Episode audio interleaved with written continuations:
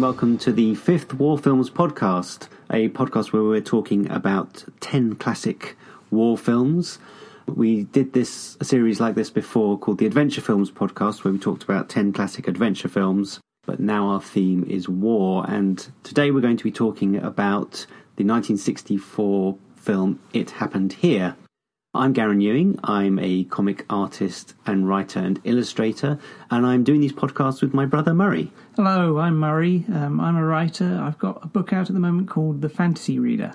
So, the last film we did was A Bridge Too Far, which we recorded in February 2015, and I actually finally got around to editing in December 2015. so, there's been a bit of a gap, but there's no schedule for these. So, now it's uh, January 2016. Happy New Year. And should we get straight into the film? Yeah. This is one that I think perhaps a lot of people might not have heard of before. Yeah, I certainly think it's the most unusual one you've picked for the 10 films. Yes. I hadn't heard of it before. I'm very enthusiastic about this film. I'm a big fan. But the only reason I heard of it and got introduced to it is through my interest in Charlie Chaplin, uh, when I used to run uh, a website called Chaplin UK in the late 90s and early 2000s. Well, by the early 2000s, it became the website for the official British Chaplin Society. Oh, right. Actually, it wasn't British, it was just the Chaplin Society. I think it was international. And Kevin Brownlow, who directed It Happened Here, was one of the uh, sort of patrons of the Chaplin Society. I went to quite a, a few silent film events at the BFI in London. And so this is the only director of these films who I've actually met. Oh, right. Um, wow. I met him twice. Now, I, it's because of that I've, I'm used to seeing his name on books on your bookshelf. So I thought of him basically as a scholar of silent films and old films. Yes. Is that, I mean, is this the only film he directed? He did Documentaries, probably. Yes, he did. He he made basically two main films. He worked on others, and I think he made a very small film before it happened here. But he did become his main life's work has become a, a restorer of films hmm. and a film film historian, particularly about the silent era. And and that was the thing that got me interested in Kevin Brownlow. Was I read a book of his called The Parade's Gone By, hmm. which is from 1968 an excellent book about the silent film period. He in- went and interviewed a lot of the silent film stars who were just about still living in the Oh, 60s. right, right. And that book was the culmination of those interviews. You know, a few years later, many of them had died. Wow. Uh, when he was a young boy, he got interested in film and became a bit of a film collector. I mean, I'm talking about, you know, age sort of 12, 13, 14. Oh, right. And he discovered he picked up bits of old film from flea markets that no one was interested in then. You know, it's not like today with eBay and everyone's a collector. Yeah. And he found a fragment of a film called Napoleon. He later discovered it was Napoleon. In fact, he swapped it for something else. But anyway, that's a long story. That's a different a different story. but um, anyway, so he, he came he came into possession of a scrap of a film called Napoleon. And Napoleon kind of became his life's work. He restored the film. It was a really sort of avant garde, amazing film by a director called Abel Gance.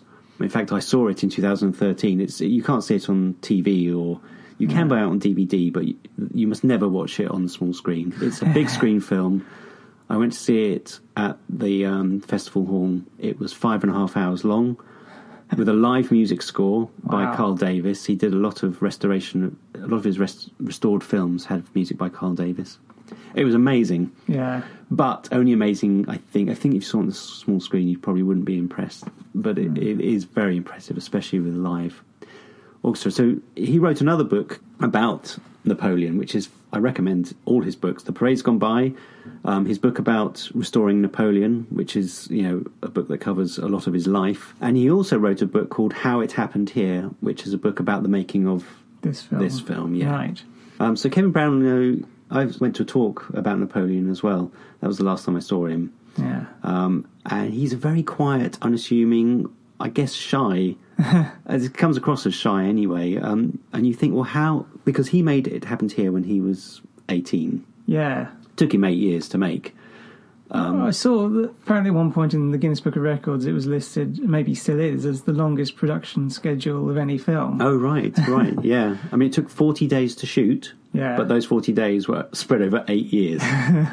because he was 18, his assistant director, Andrew Mollo, was 16. And when you see the film, it's amazing what they did. yeah.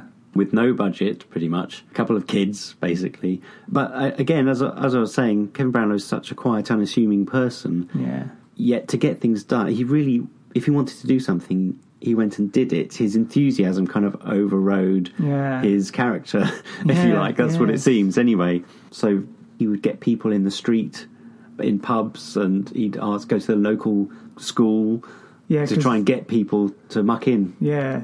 This is a film made with no professional actors, is that right? Well, not no, there were a couple. All right. In fact, there's a couple of interesting actors in it, which Ah, we, we will talk about. so, the origin of this Kevin Brownlow was working as a sort of assistant gopher for a film production company um, in the Assistant late. gopher sounds like Yeah. the lowest of the Yeah, low. well, he, assistant stroke gopher. All right. um, but his main job was just taking cans of film to other offices right. and things like that. But of course, he was picking up. He wanted to be a director. That was his ambition. right.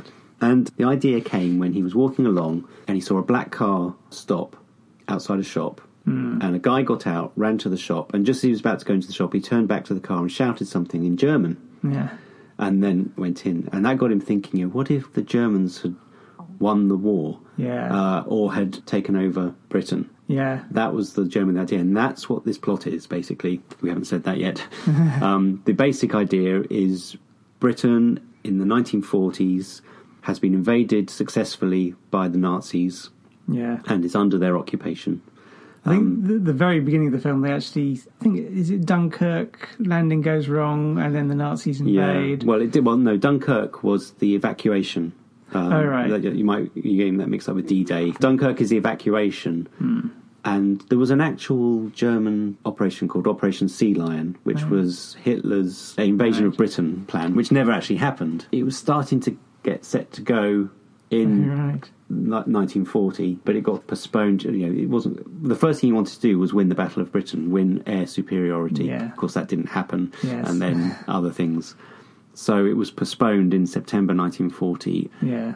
In it happened here. It's June 1940. Operation Sea Lion has Yeah. um, been successful. Yes. And one thing that happens then is, of course, the German occupation of England. And they say that because of war action in the Urals, most of the German forces removed from England, leaving England in the charge of native but German controlled forces, which I think is a key point about this because it's a, Yeah. not about, although it is about an occupation, it's really about the internal struggles Yes. of the country Yeah, which is occupied.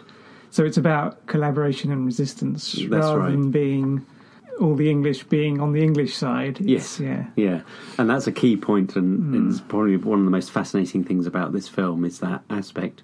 Um, I should just quickly say, I didn't say at the beginning, there will be spoilers. We're going to talk about every aspect of this film, the plot, and everything. So if you want to see it for the first time without spoilers, just uh, pause this podcast, go out and find a copy, watch it, and then come back to us. Yeah, you know, Kevin Brownlow was born in Crowborough, right. uh, which is only 14 miles from us. yeah. He's a, a Sussex lad. And I want to say something else I really liked about him. He did a TV series, which was made in 1980, but I think I saw it repeated, called Hollywood. And it, again, it's if you're not sure about silent films, you th- a lot of people probably think they're a bit boring, you know, silent, blah blah blah. It is; they're absolutely fascinating, actually. And there's many, many amazing silent films. And if you can see Hollywood, I think actually someone's put it on YouTube. Not the nicest way to see it, but uh, it's a fascinating series as well. And he made another one called Unknown Chaplin, which is he he got together all Chaplin's outtakes and put them together. and Right. It's narrated by James Mason. Yeah. Um, a fascinating stuff, and also got documentaries on video about Buster Keaton, Harold Lloyd, and D.W. Griffith. Oh, all right. worth seeking out. Anyway, back to it happened here. The action actually starts in the West Country of England. Yes. Uh, and what's happened is that America has finally come into the war, they say, Yeah. um, has got forces in Ireland. and are supplying the resistance on the west side of England. That's right. They're doing bombing raids, Yeah, and bombing also raids troops. A few troops are landing Yeah. to help the partisans. So what the uh, occupying forces have done is said that certain areas which are which have got a lot of resistance elements in them, they're evacuating, and there's a deadline date whereby anyone not in a German army uniform will be shot on sight. Yes. So this is the way that they're going to get the resistance. They're going to clear out everyone but Yeah. the resistance and the army. Yes.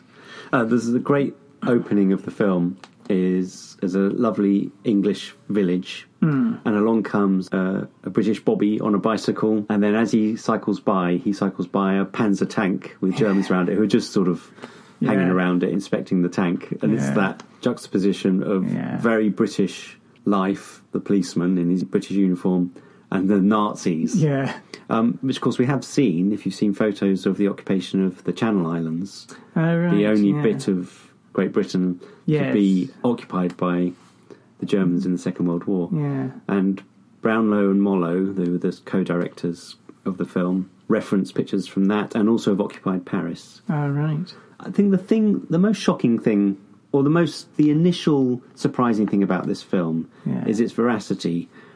It just looks so real. Yes. Every scene looks like it could be from newsreel footage of an occupying German force. yeah. That's partly thanks to the amateurishness of it. Yes, yeah. It's shot in black and white. It was shot on a variety of different cameras as they could get hold of them, um, different stock. The sound was a bit of a hodgepodge, done here and there. Oh, and over eight years, of course, when they had to do the dubbing, some actors had died, some some Oh, had right. moved away, some they couldn't find, others. Uh, Kevin Brown said the leading lady, who was played by Pauline Jobson, uh, Pauline Murray, was uh, The character's name. her character's name. Well, that's actually her real name, her maiden name, Oh, right. because well, we'll get to her in a minute. Yeah. Um, but just you know, she in one edit she aged uh, five years.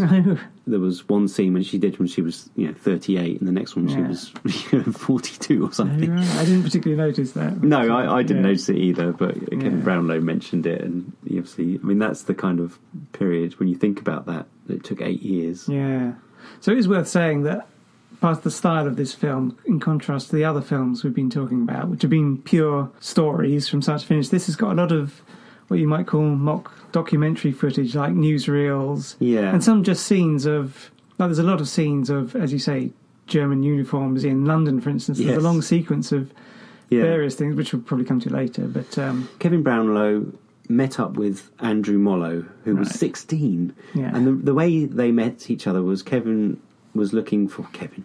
Mr. Brownlow. Yes, Mr. Brownlow was, I think, in Portobello Road in the market Mm. looking for German uniforms, bits and pieces. And he said to the stallholder, you know, do you know anyone? He said, oh, I think there's a collector. Blah, blah. Ah. It turned out to be Andrew Mollo, whose whole family were military collectors. Like, I think his his dad was Russian, his mother was English, I think. And they all collected different things. Some of them Oh. collected Russian stuff, British stuff. He collected German Nazi stuff. Yeah. Uh, Kevin Brownlow went into his room and there was a bust of Hitler, and you know, he was a bit worried at first that he was some sort of closet or, or not so closet fascist. Yeah. Uh, turned out he wasn't. He was a genuine collector, but he, he looked at Kevin Brownlow's rushes that he'd shot already and Mm. said, "That's all wrong. The uniforms are wrong. It's wrong, wrong, wrong." And he brought to it authenticity Right. of um, you know all the vehicles, the uniforms. He loaned some of his collection, but they also went to Paris and bought stuff there. Oh, blimey. Sourced stuff. they they put an advert in a cinema magazine, and people sent them helmets and Yeah. things. This was what 58, isn't it? That's yeah, so 15, 12 to 15 years after the That's one of the things Second World War. that, uh, watching this, sitting there watching it, part of my mind is thinking about the making of it yeah, and thinking you really had to have a nerve to walk down an English street Yes. in a German uniform, yeah, yeah.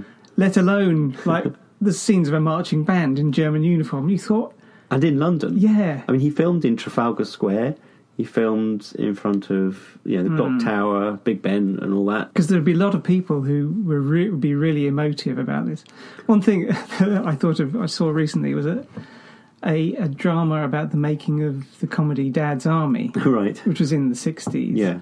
And originally they had a title sequence which was stock footage of Nazis walking along. And he said that the people who saw it just were so sort of not traumatized, but they threw them completely from the comedy that followed. They just didn't appreciate it. Yes. They thought, you know, it was Yeah. basically too close. Yeah. You know, they thought, oh, I don't want to see any Nazis. And of course, some of the actors as well were quite shocked just by the sight of um, memories of the war being brought Yeah, back. Yeah, yeah. Kevin Brownlow actually had ex-German soldiers in his cast Right. because some of them had been prisoners of war and stayed in England or Mm. had moved to England. A number of the actors in German uniforms were ex-soldiers. One of them, at least, even an ex-SS Right. officer.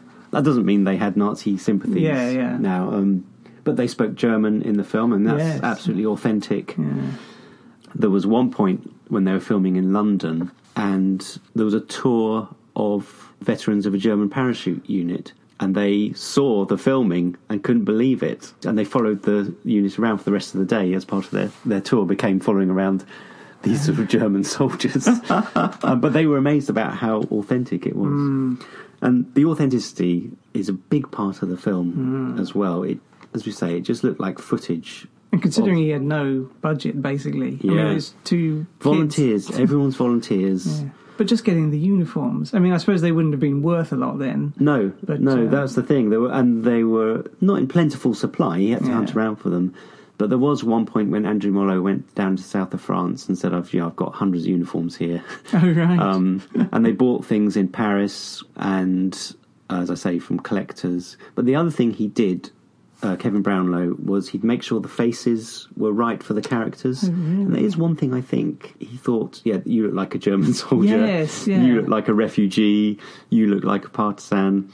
And even there's a scene where he films a World War One bit, and he wanted the Yeah. faces to be sort of that era. And it's true, they look like it. I mean, there was one point where he was told, uh, this was later in the sort of 90s, I think, he'd heard that a pro Nazi propaganda film had been discovered within the collection of some German Yeah, chap who, yeah. who I, I don't know who he was, by some Italians. And they had made a documentary and included this footage. And Kevin Brownlow was intrigued. Um, it's oh, it was said to include some scenes of Germans soldiers in Britain.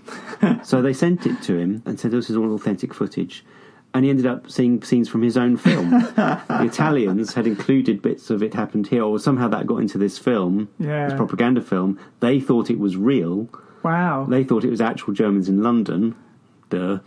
and actually, it was his film. And he said, uh, Would you mind paying me for that? And they just refused and didn't even apologise or anything. oh, dear.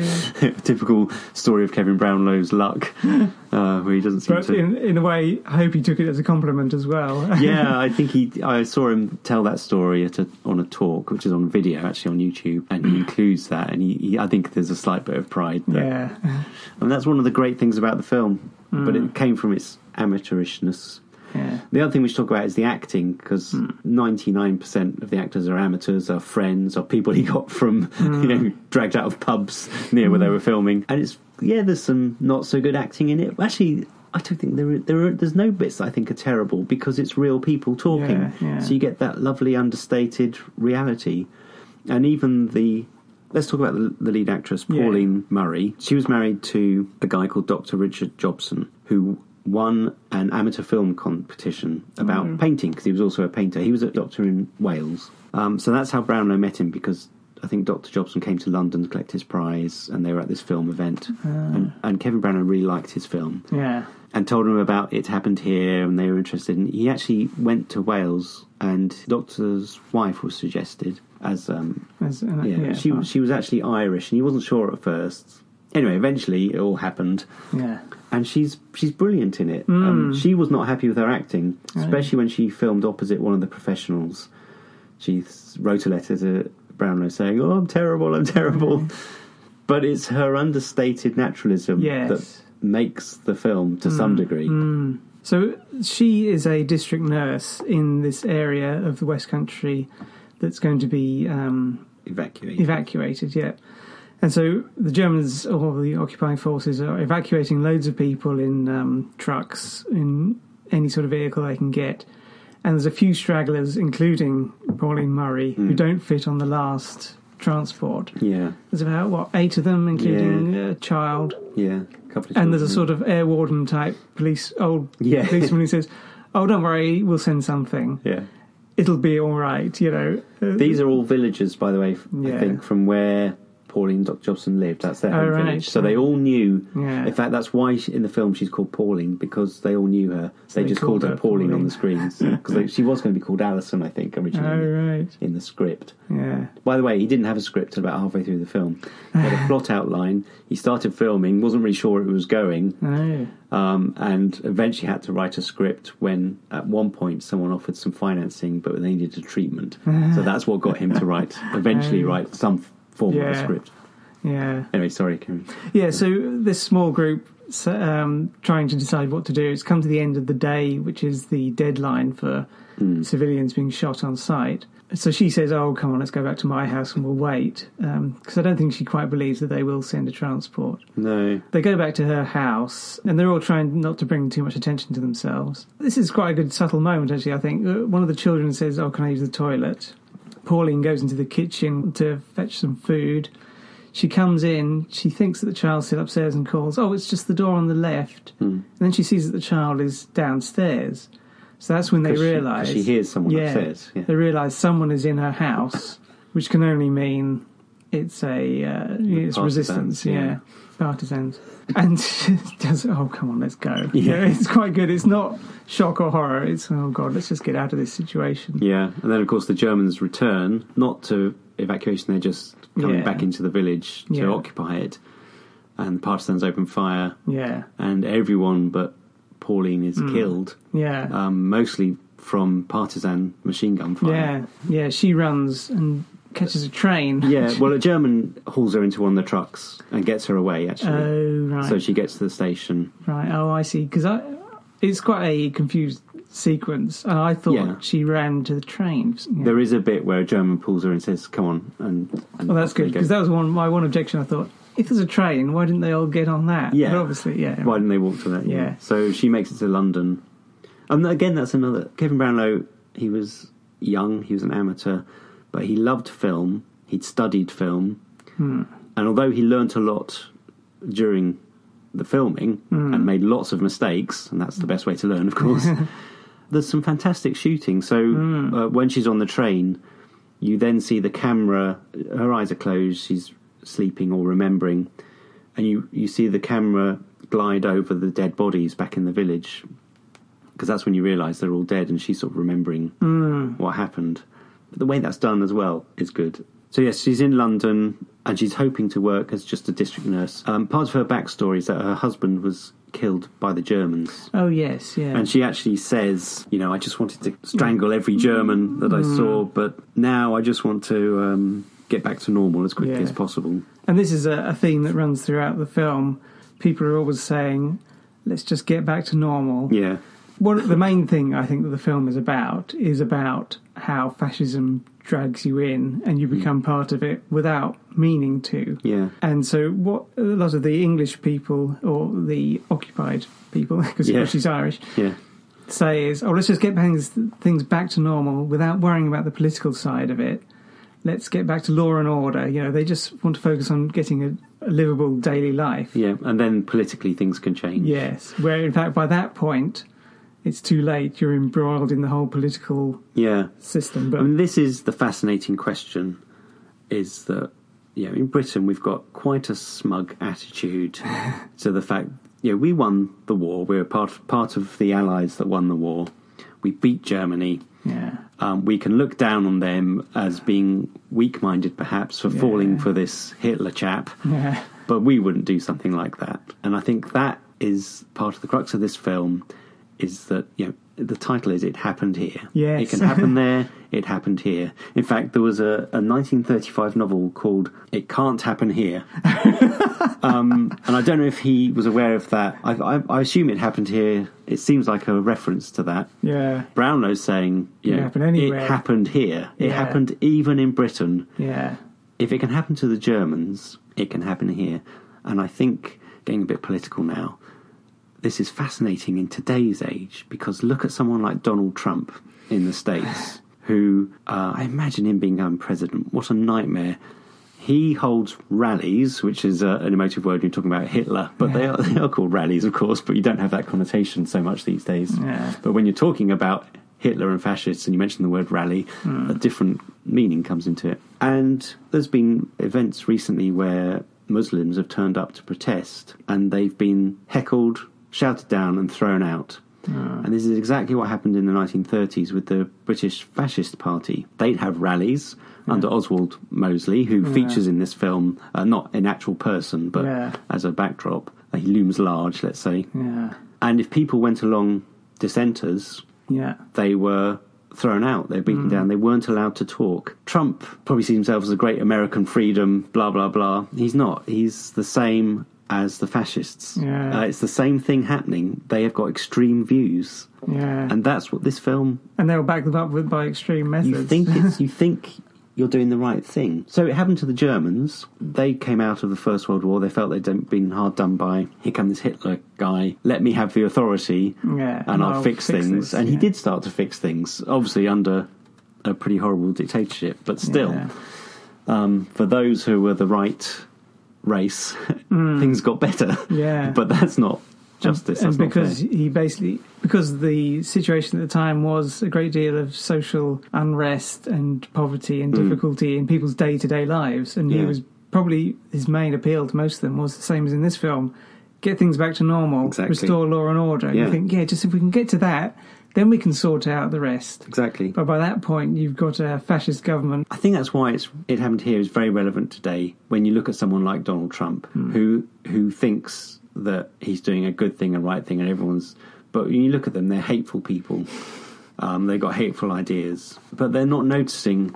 I don't yeah. think they no. if you look at someone like Britain First for instance they're all oh we're patriotic Great Britain look we won the war blah blah blah but actually they're more got more in common with the Nazis who they you know are so proud we won the war against. Anyway perhaps we're getting a bit too political.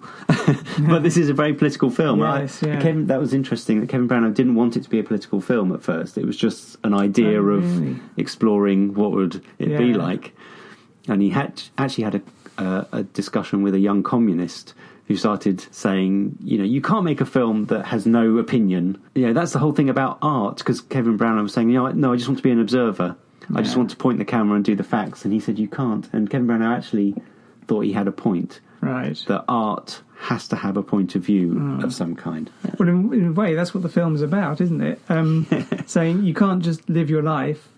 At some point, you are going to have to have, take a political point of view. Yes, at first they came Take- for the, and I didn't do anything, and then they came for the, and I didn't do anything, and then eventually they come for you. Yes, Yeah. yes. Okay, so there's so much we could talk about on this subject because it permeates the film, but Mm. Yeah. let's move on with the plot. Yeah. a bit. Um, so Pauline gets to her gets to London, where she's been given a uh, um, what's the word? Not a berth Billet, billet. That's it. Yeah, Yeah. with her a friend who who did make it out. yeah who did make it and who obviously didn't witness the massacre that Pauline witnessed. Yes. She hadn't heard what Yeah. happened to the last few. I just want to say, while she's walking from the train station to her accommodation, hmm. she walks through bombed out London, which, Yes. of course, there were a lot of bomb hmm. sites still in London. Yeah. Which gives it authenticity Yes. again. Yeah. Um, there's a bit where she comes across a bit that's sectioned off with barbed wire, an area for Jews. Oh, so you've got that yeah. going on Yeah. as well. Yeah. So she wants to set herself up as a district nurse, which is again getting things back to normal. She Yes. talks about getting the country back on its feet again. Mm. But there's this organisation called Immediate Action Organisation, which seems to be taking on people like nurses and training them to be pretty much like, I guess, Hitler's brown shirts. It's basically a political organisation, but it's also organises nurses and so on. Yeah. So it seems like the best way for her to make use of her talents would be to join this. Well, she just wants. She doesn't want to be political, hmm. as you said. She just wants to be a nurse. But yeah, the immediate action group are the services arm of the fascists. Right, yeah. because the to- the Nazis are in control, yeah. And this was actually part of the plan of the real Operation Sea Lion. Oh, right. was the Nazis would be in control, but they used the British fascists to sort of run things on the local level. Right. And they actually wanted Oswald Mosley, who was the head of the British Union of Fascists, to. They had him in their sights. as to run things Right, pretty much with his black shirts. They were he had the black shirts, and uh, yeah, she doesn't want to join them, but she finds she's got no choice because Yeah. they really want nurses. Yeah. She's very useful with Yeah. that skill. She goes to an employment office where, of course, they're glad to find that she's got um, qualifications. She's put into an interview with an officer who gets, when she says, "Oh, I don't want to do anything political," he gets quite uh, riled up and gives her Yeah. a lecture on, you know, this is the only way to be a nurse. This is the only way to get the country back on its feet, and so on. Now, you want to continue nursing. I take it that you have no objection to joining this organisation. Well, I prefer ordinary nursing. No such thing in London. You either nurse with us, or you sit at home nursing an empty stomach. No two ways about it. You can't object. Now let's see if we can. No, you're clear. You're not a Jew, communist, anarchist, Freemason. You're definitely in. Now, there is a refresher course. You'll have to learn to look after yourself. I'm sorry. I don't want to join any organization. Look, this isn't 1937. Things have changed. The point is this. The only way to combat the underground movement and all the other subversive elements that make our life a misery is to be better organized than they are. We just can't have lots of splendid people like you spread all over the country, working under their own steam. If we can get them all together, working towards one end, we'll soon get the old country back on its feet again. But what if you don't agree with that one end? Look, let's get the country back on its feet again. Then we'll talk about that. She walks in and there's a there's a portrait of Oswald Mosley and a, and a portrait of Hitler on the wall. which she gives a sly glance Yeah. to. Brownlow and Mollo went to an actual rally by Oswald Mosley in the fifties Oh, or right. maybe early sixties. I don't know. He'd been, you know, before the war. He he set up the British Union of Fascists and did loads of rallies and had some success. But as Hitler's power grew and it became apparent mm, Yeah. what he was, they lost a fair amount of support, but they were still quite strong until the war started. Then, then Mosley was interned, and then after the war, he actually moved to France and lived there. But he did ah. try to make a political comeback in the fifties, I think, the late fifties, and that's when Brownlow went to see him, mm. and he actually asked Mosley a question about something about um, you know his attitude towards Jews and they were sort of shouted down and booed, thinking about these recent Trump rallies again, similar sort of thing. Yeah. So yeah, that's interesting. The Nazis had a list of people who they wanted to help them in the event of a. Uh, who, Right. who they would trust with positions of power, Yeah, and yeah. also a list of people that they would exterminate. Yeah. so before the interview is over, the employment interview, um, it seems very British. He says, "Oh, it's uh, it's uh, dinner time. Why don't we go for a drink?" Yes. because he's quite. This is the thing about a few of the official fascist figures in this. They're quite sort of jolly British people, and you know, obviously that was just their manner at the time. Um, Well, some some of the characters in those positions are real fascists who believe in the cause. Yeah. Others, I think, like this recruitment hmm. officer, he's certainly supporting it, but I don't think he's an enthusiastic fascist. Yeah. He's got the pictures on the wall. He he thinks it's the best way to get back Yeah. to normal, and is happy to engage in the politics of it. Pauline doesn't want to do the politics; just wants to stay out of it. Hmm. But she finds she's got no choice. yeah. In fact, this is the, this moment coming up is the thing that actually makes her decide. Yeah. So they go, she and this IA officer go to a pub. He's jostled by a drunk bloke who I think was wearing a. Um, this drunk bloke seemed to be wearing a top, which made me think of soldier's uniform. Right. Maybe- I think I one of them had the older men had some medals as well, Yeah. maybe from the First World War, probably. So I wonder if he's supposed to be like you know an ex-soldier Yeah. defeated and so on, who Yeah. might have a grudge against the fascists anyway. But what happens next is they get into a fight, and suddenly there's a full-out riot going on. yeah, yeah. So Pauline gets the police, Mm-hmm. comes back, breaks it up, but now she's pretty much decided that the country needs law and order. Yeah. And It the only people offering law and order are the immediate action organisation. sounds like something out of 1984 as well, doesn't it? Yeah. Which, um, I thought that when I'm watching the film, and then later read an interview with Kevin Brown where he, he really liked those. 1984 was one of his favourite Oh, books at the time.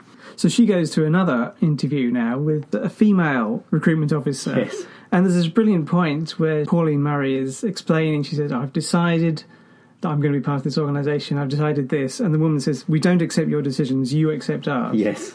Does Yeah. it so casually, but it's so much a sign of what you know what she's really dealing with. What I like about the person who's playing that role is she's very British, Yeah, and when she says that line about you know you, you don't decide, yeah, it sounds slightly alien to her character. yeah, and I think that's probably because she's amateur and saying this line, but actually, again, it's perfect for the film because there's this fascism being everyone's got to go along with it. Yes, yeah. Um, it's that sort of thing that you had in East Germany where if you don't go along with it, your neighbour's going to tell on you and you're going to be Yes, in trouble. So you, whether you believe it or not, Yeah. if you want to survive, you kind of have to go along with it. Or you take the other route of becoming a partisan resistance Mm. fighter, yeah. yeah, which is a possibility, but a lot more dangerous, of course. And, and probably most people, you can't say, this is the thing, you can't say what you do in the situation until you've been in it Yeah. And everyone would like to think they'd be a hero and Yeah. defy it, but the reality is 95% of people would go along with it for their own survival. Uh, Yeah. There's various breaking points, of course, Yeah. you know, but I just think that's perfect when she says those lines. Hmm. There's this little sort of Britishness underneath it that feels a bit like she shouldn't be saying it. I don't yeah. know. yes. Yeah. It's a good point. Again, it's the amateurishness of the film being perfect for this, Yeah. for the context. Yes, yeah. So what follows is Pauline's training. Uh, she she said at some point, I think it's almost immediately before this, that she doesn't think it's going to be much. It's going to be a military organisation, but almost immediately you see her. She's being trained in a military way. Yeah.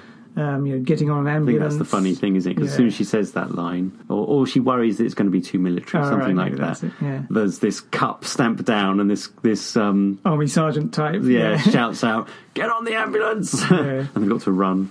And there's quite a good sequence of, I mean, there's various bits of her being trained, but, you know, like the marching sequences, there's three of them. One where she's sort of part of everyone else marching. Yeah. And at the end, she's at the front of the people marching, Right, telling oh, them to march. I didn't notice that. and there's also firing a gun. There's one Yeah. point where she's very unsure. She fires it and looks away. Yeah. And at the end, a few sequences later, she's done six six shots, yes. all on all on uh, target. I'm Yeah. sure. So yeah, that's a good little little scene. And then at the end, she's trained. She's starting to get into service, and there's another great scene. Gets on the bus. Yes, yeah. She's all in her uniform, Yeah. which is black. Yeah. It's got a little immediate action flash, a sort of a lightning bolt, which is also the actual insignia of the, the real British Union of Fascists. Ah, right. So it's totally authentic. And she looks down at her lovely shiny shoes. Yeah. and then she slowly looks up and sees the shoes of the women sitting opposite her, all, Yeah. all scuffed and yeah. old.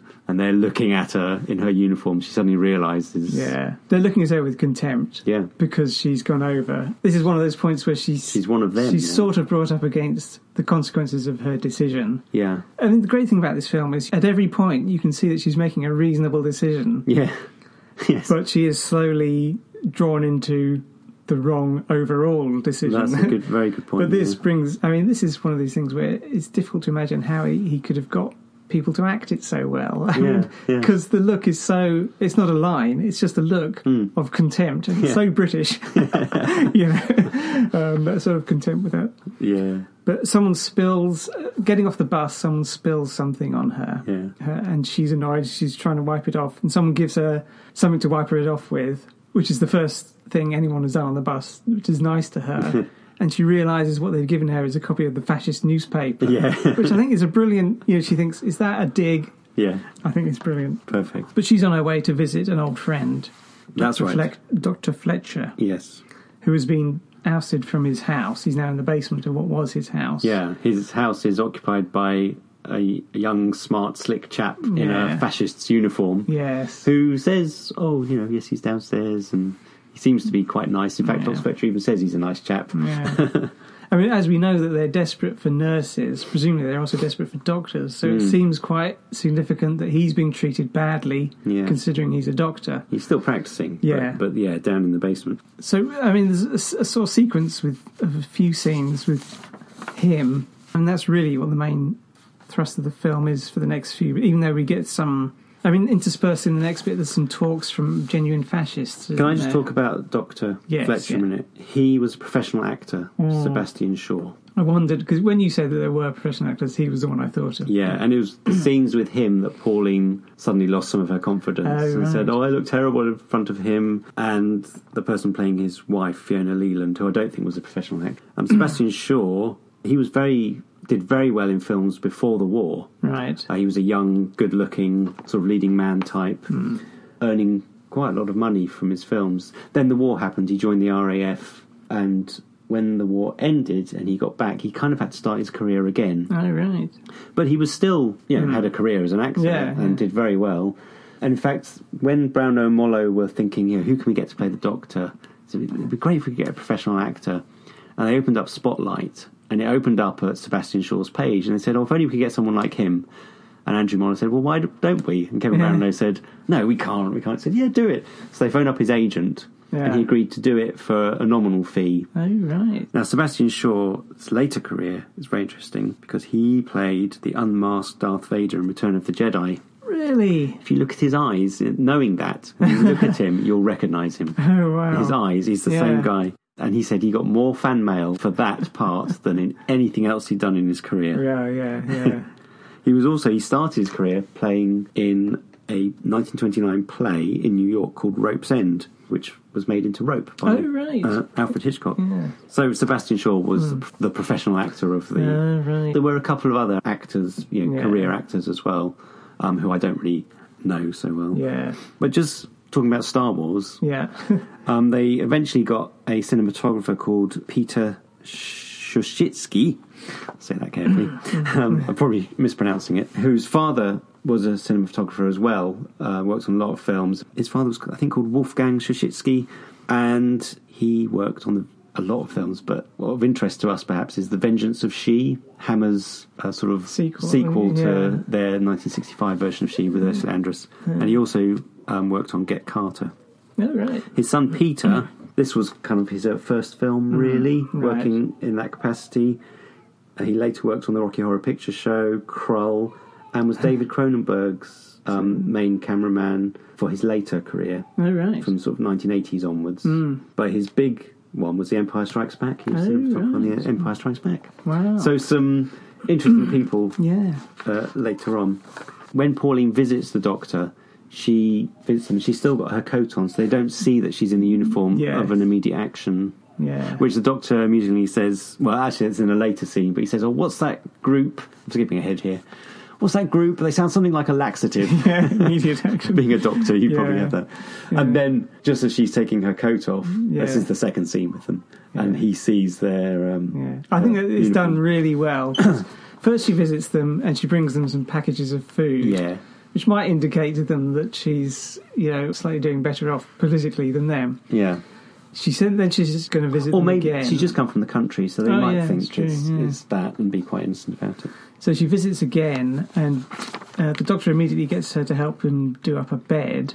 Yeah. So she's still and got her packing. coat on. They've got, yeah. they're packing, aren't they? It seems. Um, and they're obviously going to ask her something, and they're assuming, obviously, because they, they're saying, "Oh, we need your help," Mm. because she's a nurse. And now it turns out that they've got a partisan who is ill, and Injured, they're trying to, possibly. yeah, they're trying to care for him, obviously, um, Mm. but they're also trying to keep him quiet. And they're going to ask for her help Yeah, because they know her. They're pretty sure that she wouldn't be a fascist. yeah, And they just start to ask her when she takes off her coat. I think it's done really well. yeah, yeah. And, they there's see this- the flash on her arm. Yeah, yeah. Oh, his face falls, doesn't it? He goes, "Oh," yeah. because it's a friend of theirs, and he's just revealed. Well, he hasn't told her about Yeah. the partisan they're hiding, Yeah. but he's revealed his political. Yeah, because he's been bad mouthing the fascists. Not that she's against that, because Yeah. he did that earlier as well. But significantly, she doesn't say, I would never tell. No, Because what no, happens next is that the bloke, She, she tries to persuade them to mm. hand him in. yeah, the partisan is too ill and he calls out because he's in a fever. And she says to them, so she, she finds out they've got a partisan there. She says, Oh, do you know what the penalty is for harbouring a partisan? She doesn't say, I would never tell. Which I think, you know, if that was me, I'd say, you know, don't worry, I'm not going to tell. But, you know, Yeah. but she does try and help. Yes, to get some more morphia. Mm, yeah. That's also the bit where the doctor talks about fascism. Yeah. She's saying that's a really interesting bit, and another aspect of the film. He says that you know the Nazis are terrible. She says, "Yes, you know I know the Nazis are terrible, but don't whitewash the partisans. Yes. They killed all my friends. So yes, the Nazis are bad. She's saying the partisans are just as bad. Yeah. that's not the solution necessarily. He then says, well, perhaps to fight fascism, you need a bit of fascism. Yeah. He says once fascism surfaces in us, it's very difficult to get rid of it. Yeah. and that's that's what you said earlier. Well, he, he says it's like a disease. Yeah, Once a disease is taking place, you've got to attack it. yeah, Yeah. And he talks about inoculation interestingly Yeah, because yeah. where you use part of the disease to fight That's the it. disease. Yes, yeah. Uh, we have skipped ahead a bit there, and I I want to go back to a bit where I think it's possibly before she visits the doctor. It might be just after, where they go to the cinema and they see Mirror on the World newsreel. Oh, In yeah. fact, they're going to see a film. They go to the Astoria, Right. and it says Hans Albers in Answer Yes Tomorrow. And Answer Yes Tomorrow, I think, is a fictitious Right. thing. I couldn't find anything about that. Hans Albers was a very famous. He was the biggest film star in Germany during the war Oh, right. he wasn't really a Nazi himself. He was one of those get by Hmm. kind of people. He actually had a Jewish girlfriend who escaped to Britain, and they were reunited after the war. Oh, right. But he was a massive star. They sort of, I think they said he was equivalent to sort of Germany's John Wayne sort of Yeah. thing. So anyway, they're going to see this film, but there's a probably one of the centerpieces of of it happened here is the newsreel Right. mirror on the world. And Kevin Brownlow has done completely perfect newsreel style. Hmm. There's jump cuts, the camera moves like it, and he actually got a famous wartime BBC newsreel narrator to do the narration, so that's totally authentic as well. Because I did hear that there is no stock footage used in there. Yeah. Yeah, which and is it amazing. seems incredible. During the newsreel, there's a bit where he says, "This is the only known footage of the Christmas truce football game in World War One," yeah. and of course, he did it himself. yeah. And a BBC floor manager lent him a 1922 hand cranked camera. Oh, And so he used an actual, well, okay, a bit later than the First World War, but the camera they used at the time to film that. So you get the hand cranked feel. And that's why it looks so authentic. Yes. He changed the camera, I mean, through a stroke of luck. And he want again, he wanted the faces to be right. So they were wearing false moustaches, hmm. they had authentic uniforms. Yeah. The weather when they filmed it was atrocious. he couldn't actually see through his glasses or the viewfinder of the camera, Oh. um, and just p- sort of pointed it in the right direction. Yeah. But again, probably lending to the authenticity. Yes, yeah. All the soldiers had the Queen Mary gift tins that were given to all soldiers in the First World War. Oh, You didn't see them in the film, but it was yeah. part of. Uh, they all felt as though they'd got this Christmas Wow. gift. Yeah. I just. But that whole newsreel is brilliant, and Mm. it explains it's pure propaganda from the German point of view. Explains how you know the British and the Germans were brothers, which is Yeah. Mm. something that Hitler actually thought. He was very disappointed that Britain came Yes. to the war against him, and yeah, so they point to this football match on the Flanders about the mm. true relationship coming through Yeah. there. Then they blame the Jews for ruining mm. everything. Yeah. And in fact, I think they actually say the Second World War, the bombing, that was the fruits of Jewish control, is the mm. phrase I think they use. Yeah. Complete propaganda. But that explains, and now we're brothers again, and there's all the fascist party, you know, the immediate action, and the Germans marching together. Yeah. But it's Shows a, it's a brilliant Yeah. sequence. It's absolutely brilliant because that's where you get a lot of the Germans in London. There's medleys of those, Mm. not medleys, what they called? Montages. Montages of those scenes earlier as well, and they're brilliant. You get Nazis walking out of the Midland Bank. yes. Um, they're on embankment looking at the girls as they walk by with the Houses of Parliament in the background. They're in Trafalgar Square getting cups of coffee from a mobile tea van. yeah. And the people around them, they're buying, they're getting their. Oh, there's, there's an interesting scene where what looks like some, I don't know what they are, Mongolian Yes, troops, yeah. like whatever they are, they're getting their shoes shined. Yeah. And the shoe shiner is obviously an authentic London shoe shiner of the period, mm, Yeah. and also a tea, a coffee seller or tea seller. Yeah. And there's these people in German uniforms buying stuff from them, and they're not actors. They're, Yeah, they're Now, this made me think of some. I mean, this was 19, the film is 1964, isn't it? yeah. That's when it ended. Yeah, Yeah. that's Yeah. when it came out. Anyway, Also in 1964 or five was as a slightly parallel Doctor Who and the Dalek Invasion of Earth, oh right, and the famous scene on that is, of course, the Daleks coming across London Bridge or one of the bridges in London, Yeah. outside the Houses of Parliament, anyway. And that made me think that it's quite characteristic of British Westminster films. Bridge, probably. Westminster Bridge. Yeah. yeah. British films about invasions, whether from alien invasions or German invasions, to have them parading around in recognisable yeah, landmarks. yeah. Whereas in American films, if you think of the sort of uh, alien invasion films of America, they tend to have them over their cities blowing up their main landmarks. That seems to be the thing that Americans make them think that's an invasion. Whereas British, it's actually seeing someone walking down Right. a recognisable street. Yeah, that's interesting. Yes. So, but I, I, the Daleks thing is because, of course, Daleks are basically Nazis. yeah. um, it shows that this sort of imagery was floating around in other people's heads, um, trying to get itself known. You know? Yeah, yeah. Anyway, so yes, so you were talking about some of the there's three or four scenes where fascists make speeches to the immediate action recruits. yeah. There's an early one with a very posh accented guy Yes. talking about National Socialism. It's a new philosophy. Yeah, and he's he's pretty good actually. And he was he was actually a teacher, Miles Halliwell, hmm. and he was the lead in Kevin Brownlow's other film that he made in the seventies, Winstanley, Oh, right. um, which I think was set during the Civil War or something, or just after it, the English Civil War. Now, other cast members who did some of those speeches were genuine fascists. yes. And one of the key scenes in the film, another key scene, I keep saying this is a key scene, is where they're in a sort of a lounge tea room. Yeah. And there's two fascists, and the, there's various recruits, and they're asking them questions about Yeah. fascism, Yeah. and they're sounding off. And it's very authentic. The reason being because the two people who are answering the questions. And The first time I saw this, I thought, "Oh, they're good. They're good." the second time, I knew that they were actual fascists. They Yeah. were, they believed what they were saying. This was a totally natural scene. They were asked questions. They answered what they believed, Yeah. and it sends a chill up your spine Yeah. because it's real. And this was a problem later for Kevin Brownlow and Andrew Mollo because the film eventually had some success and got picked up by United Artists for distribution. But they eventually decided that that scene had to go because Really? there were a lot of claims of anti-Semitism, Yeah. saying you're promoting Nazism, you're anti-Semitic. Kevin Brownlow couldn't believe it because he said, "No, these people are condemning themselves by what they say. Can't you see that?" Yeah. And he was dumbfounded that people couldn't see that, Yeah. that they thought it was promoting it. It's that thing again where people get mixed up between A commenting on something Yeah. rather than proposing it. Yeah. I mean, and I think you have to be, it takes a slight uh, intellectual dimness, yeah. not necessarily non intelligent people at all. But to not, uh, not maybe not recognise it, but to not allow that. Hmm. I think you've got to allow these things to be said, and to have them coming from actual fascists. Most people see that and are horrified by it because I kind of think generally people are good. It's Yeah. very difficult. You hear of people doing bad things and you think, well, maybe there was this circumstance or maybe we're not quite getting the truth. Then you see people saying things like, if I had a child who was deformed in some way, Yeah. um, yes, I'd euthanize it. Yeah. You know, absolutely cut it out. Dead meat, he says. Yeah. This is actual words. Or put the Jews on Madagascar, which was the sort of 1950s version of, you know, he probably, I mean, his name was Frank Bennett, the one with the moustache, who Yeah. actually looked a bit like Hitler, didn't he?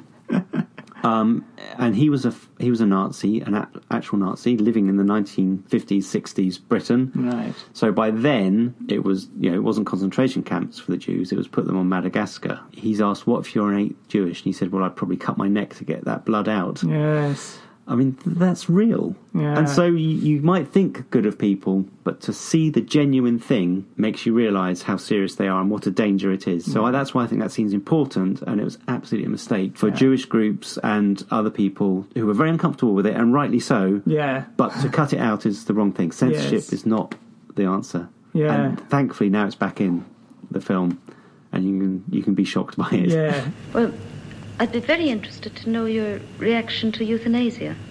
It's a surgical operation getting rid of useless matter, useless tissue. Any doctor does it ten times a day if it's necessary. Um, if you had a small child who contracted some disease that left him paralyzed, as well he might, would he then be just waste tissue to be got rid of? Exactly. Certainly. No, uh, no member uh, is in the position of privilege to protect a useless person. A person is useless because he's useless, not because he happens to be related to somebody who's useful.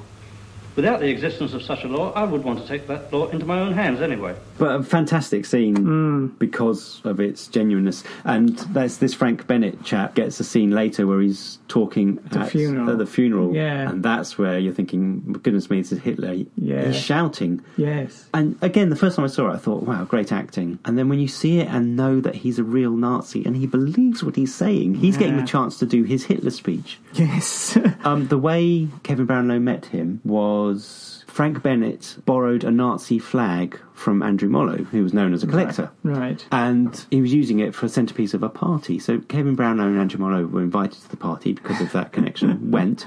And all these fascists started turning up. And they realised it wasn't a fancy dress or anything. It was a party of real fascists. That's how they got involved in the film because they thought, wow, these views are incredible. Yeah. We've got to have it in the film. Hmm. So there was him. And it's interesting, isn't it? There's the guy with the beard is the other bloke talking. Yeah. He's even more unnerving because whereas Frank Bennett is quite forthright in his views, Yeah. the other guy's very English and sort of, well, you see, you know, I mean, I, yeah, I would absolutely uh, Yeah, kill my own child. His tone, his tone is utterly reasonable, whereas what he's saying is. yeah, just- so, wow. I think the whole thing about that is that usually we watch a film, we don't engage our brains, and everything just washes over you. And this is one of those moments where you suddenly wake up and thinking, "What am I listening to?" and if you use your brain, you think, "What are these characters saying?" Not what are the films saying. What Hmm. are these characters saying? And then you judge them, Yeah, judge them, not the film. But um, it's too easy to just disengage your brain. yeah.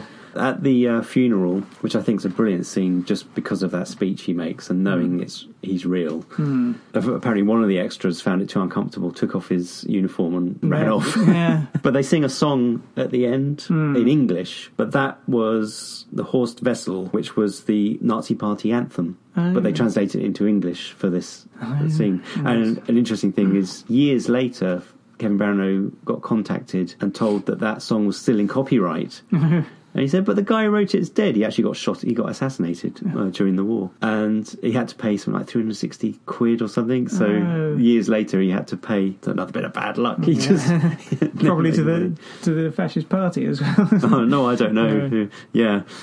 Oh, an odd one to collect money on. yes. So let's move on with the plot a Yeah. bit. She tries to get some morphia to Mm. Yeah. help this partisan. Yeah. She goes to someone who's been her friend so far. Yeah.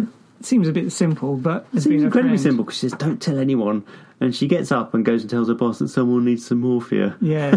And She she, creeps she says, out. Who is it? Why do they need it? I don't know. I don't know. But basically, her goose is cooked. It, Yeah. it shows, uh, it comes on the line later saying, the party demands your loyalty, and that's above your loyalty to friends. Yeah. And this this is a sign of that. You know, you can't trust anyone. Hmm.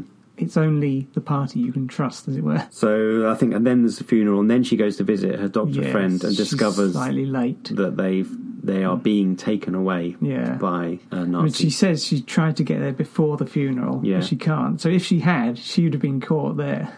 yes, so in a way, she's saved by circumstances. Yeah, but also I imagine they, the doctor and his family may have assumed that she was the one who ratted on them, Yes. when actually it was almost certainly the neighbour because we see him being suspicious. So they get taken away to some unknown Yeah. fate. She's summoned before an IAO officer Yeah, who says basically because you're trained as a nurse, that's the only thing that's valuable about you now because you've betrayed. You've betrayed the party, you've betrayed the country, the English people.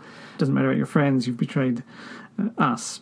So the only thing that's uh, worthwhile about her now is her training. So they're going to use that, yeah, and she's going to be transferred to a, a rehabilitation centre. yeah.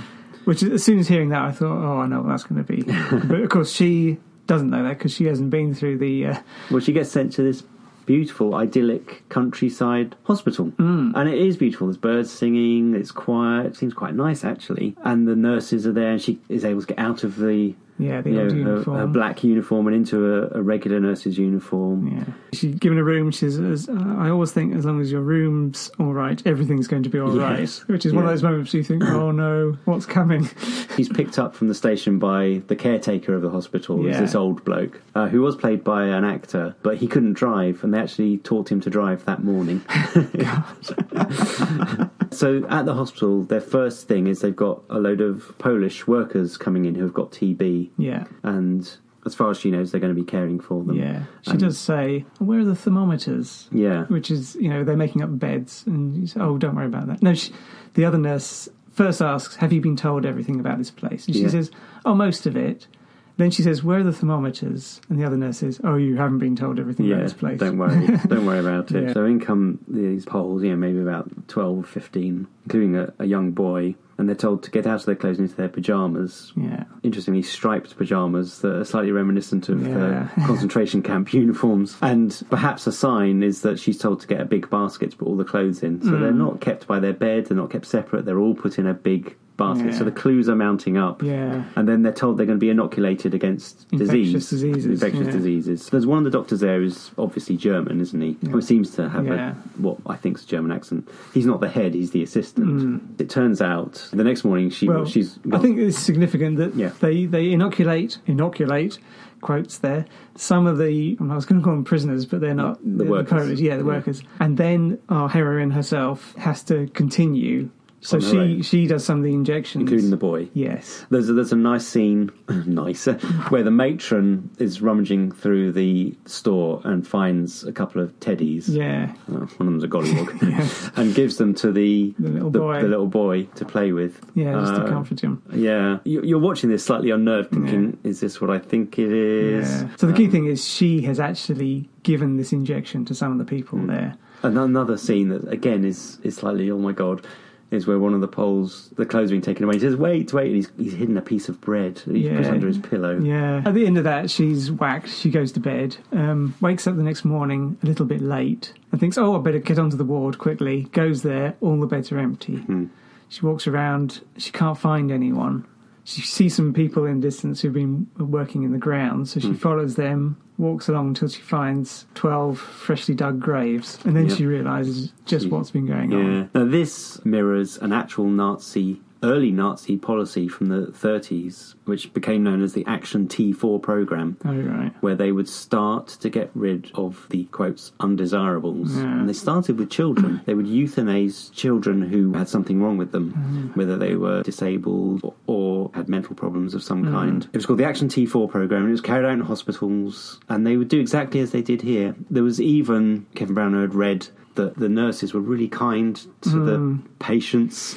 They would even give the children toys. Yeah. But of course, what they were doing was killing them. Them. And throughout, this eventually spread to adults. Hmm. And of course, these are the first step towards. Yeah. getting bold enough to have concentration camps where you're just Mass. killing on a mass mm-hmm. Yeah. industrial scale. But 70,000 people were killed through this Action T4 program, uh-huh. euthanized. Yeah. There were German doctors who managed to save people. So there was, Yeah. you know, as much as you can do under a system where you don't want your family shot Yeah. or whatever. But some of the phrases they use, because she's getting on the train, she complains about this. Yes. She obviously refuses to do it. Mm. Yeah. And you see she's on the train, and then again there's a flashback where all the staff are making excuses for it. Yeah. How do you think I feel? Do you think I like it here? What's the alternative? I can't leave. I've no other job to go to. And if we refuse to carry on, they'd send us all to concentration camps. Either way, they're going to die. Isn't it kinder for them to die this way? You see, we've always been a nursing home. We've always treated TB cases. So the authorities find it convenient that we should appear to carry on as before. The patients, the incurable ones, have to go. So we just do our best to see them through their last hours as humanely as possible. Then why did you join that organization in the first place? When you joined that, you accepted National Socialism, and you accepted every method it employs to achieve its aims. You can't ignore the basic issue. We're involved in a great cleansing operation, wiping out disease, medically, politically, racial. We don't enjoy this charade any more than you do. But we find that kindliness allays suspicion, makes disposal easier. You see, we're like soldiers at the front. They can't betray their country by deserting their post, and nor can we. I think some of these phrases from earlier, but from the fascists talking, Hmm. because that one is asked the question about euthanasia. Would you euthanize your own kid if there was something wrong with it? He says, absolutely, without a Hmm. Doubt. It's useless meat. Other things that are used are human dross or Yeah. passengers. Oh, useless eaters. Yeah, I They're thought that was useless a- eaters. Yeah, that's a Oh, God. So, yeah, she's handcuffed to a Nazi officer, taken on a train. And then Hmm. But this the- is the, this is the low point in her story, really, where she she started just wanting to be a nurse, just wanting to get by, Hmm. get you know, So she joins the uh, leads yeah. and suddenly she is one of the murderers. You know, she didn't want to be, Mm. Yeah, and at no right. point did she decide to be, but she is. Yeah, uh, her get out is is sort of thankfully Yeah. the train is ambushed by partisans, so Yeah. she ends up as a prisoner Yeah, along with some of the Germans. But they need nurses as well, Yes. thankfully. So and she takes off her armband and goes to just help. I mean, all the way through the film, she, you know, she just wants to use her skill to help people. Hmm. But because she didn't take a definite political stance, I suppose that's the point. there's a scene where she's in the tea rooms back in London, and she wants just wants to read a magazine, and every magazine is military, and then she finally finds one that looks like a woman's magazine. She Yeah. opens up, and it's got you know again Hitler in and Yeah. stuff. The radio is just military Yes. news, military speeches, marching music. Her friend asks her to turn it off or no to change the channel, but gets put back on. Yeah. And then when she's looking after the partisans in hospital, again the partisans have got their own. Again, it's the radio, it's propaganda. Yes. It's how brilliantly they're doing. Yeah. You can't escape it. And the film ends with a load of German prisoners being taken to a field and shot. It's basically as it started, the Yeah. Germans uh, killing a load of villagers, which Yes. is shocking. I mean, 'cause that's a very early scene, Mm. including children. And this goes back to Pauline's phrase don't whitewash the partisans. Mm. They're doing the same, they're killing. Yeah. Because the Germans come out of the village under a white flag. Mm. So, you know, the Geneva Convention, if, well, I guess it never got made, but Oh yes. um, the, yeah, there isn't one. But Yeah. the the sort of looking after prisoners of war yeah. didn't happen, obviously. That's the last scene, isn't it? Well, it's an excellent film, I think. Yeah, it was criticised for being anti-Semitic. Other people hated the fact, saying that the British people Would never do would this. never, never do that, collaborate. And I think, as we said, that's the point of the film. Yeah. It happened there, it can happen here. It got made thanks to the director Tony Richardson. I think it was Tony oh, Richardson. Oh, Right. Yeah. directed Tom Jones. He was, Right, and, yeah. and Andrew Mollo was working for a film company and was working on Tom Jones. He later went on to become a kind of historical advisor Right. specialising in uniforms and worked on The Eagle Has Landed, which we're going to be talking Ah, about, right. which has parallels to this film in a way in which you got the Nazis in the English Hmm. Yes, setting, yeah. but perhaps we'll talk about that more with The Eagle Has Landed. Andrew Mollo was also an advisor on The Pianist, Downfall, which we're also going to be talking about, Oh right. and also Dr. Zhivago. Yes, with David Lean. Yes. And he was a designer. He designed the whole first series of Sharpe and some of Hornblower, Oh, right. and wrote several books on military uniforms. But another connection. Oh yeah, I was saying Tony Richardson, director of Tom Jones, so I think he won an Oscar for that. Right. He gave them something like three thousand pounds, Mm. which suddenly made sure they could finish the film. Yeah. Another guy who helped was some small director called Stanley Kubrick, really? who they met, who Kevin Brownlow met at a film event Yeah. and he gave them his spare stock from Doctor Strangelove. Sort of the end, the cut-offs and things. So Oh, he had right. some nice 35 millimeter Film. film he could shoot with. and another person who interestingly saw the film was Leni Riefenstahl. Oh right. Yeah, the Nazi Yes. filmmaker. But she couldn't watch it. She started watching it and it was too real. She Mm. so she saw Kevin Brownlow was quite disappointed that she didn't watch the whole Mm. film. but it's an interesting concept. What would have happened if Mm. the Germans had won the war? I mean, Mm. because you know it could have happened. Yeah. Have you ever read Fatherland by Robert Harris? Yes. Yeah, that's. Uh, Yeah. It doesn't take place in England; it takes place in Germany. Mm. But it's again that that thinking. And, and was Amazon Television did a series recently called The Man in the High High Castle. Castle. Yeah, based on uh, Philip K. Dick book. Right. Um, yeah, I've read the book. It's my favourite of his. So yeah, there were people around Yeah. that helped to make it happen. Certainly, a bit of luck, a lot of bad luck. On something like the second day of filming, his camera got stolen. He, he Oh, left uh, Kevin Brownlow's camera. It was left in a car. And Yeah. The guy who was supposed to be guarding the car wandered off. And it got stolen. Uh, another time, a camera fell over. The scene that they filmed in the billet, where the two women are talking Yes, about what's yeah. happened, was apparently a nightmare to film. A Salvation Army band struck up two streets away. It was baking, but they had to have all the windows closed because children were playing, dogs were barking. The camera was really noisy and was being picked up by the sound recordist. They were all tired. The camera kept breaking down. Oh dear. so just a little simple scene like that was a, a nightmare to get through. That's the thing if you're working on zero budget. Yeah. I read that the budget was seven thousand pounds in Right. the end, Yeah. which is amazing. What they did. yeah, I think uh, an amazing film with some really interesting themes. Very different from the others because uh, actually, this is the thing I wanted to say. Of course, this is the first film I think we've had which has had a female protagonist. Oh, interesting. Yes, yeah, good um, point. Shows a very different side of the war. I mean, it's the domestic side, resistance side, rather than Yeah. the hero- heroic men going out there and blowing up a bridge. Yeah, but I think the questions it asks are very interesting from an historical point of view. Mm. You know, thinking that it couldn't happen to us. Of course, it could. Um, you question your own Yeah, what would I What- do? What would you do? Well, Yeah. because you don't know. You'd like to think what you do, but also for current times, I think it's very interesting when you look at the world now, and there's a rise of the right. yeah. Um, It's, it's human nature to think it can't happen here, yeah, isn't it? And I think that's the warning. Yeah. People like Donald Trump, people like the the you know people like the British National Party, I think are pretty much dead in the water. But Britain first, I know they're a laughing stock, but still, Mhm. that's how some of these things start. Yeah. If it gets momentum going, you can suddenly, as exactly as you said. Little steps that you don't think are too bad, and before you know it, you're Yeah. injecting the arms of, um, you know, Yeah. goodness knows what a horrific thought. Yeah. Okay, so I think the next film we're doing, we're going to take a break from the Second World War or sort of 20th century Yeah. wars, and we're going to be looking at Zulu, Zulu. going into the 19th century, Yeah. which will be very interesting to have Yes, that yeah. different view. So, thank you very much for listening to our podcast about It Happened Here. I hope if you haven't seen the film, well, we've uh, you certainly know about it now, Yeah. but please go and see the film. I think it's well fantastic. yeah. Um, Kevin Brownlow lost the rights, United. Artists, and they wouldn't give them back. It was not their policy.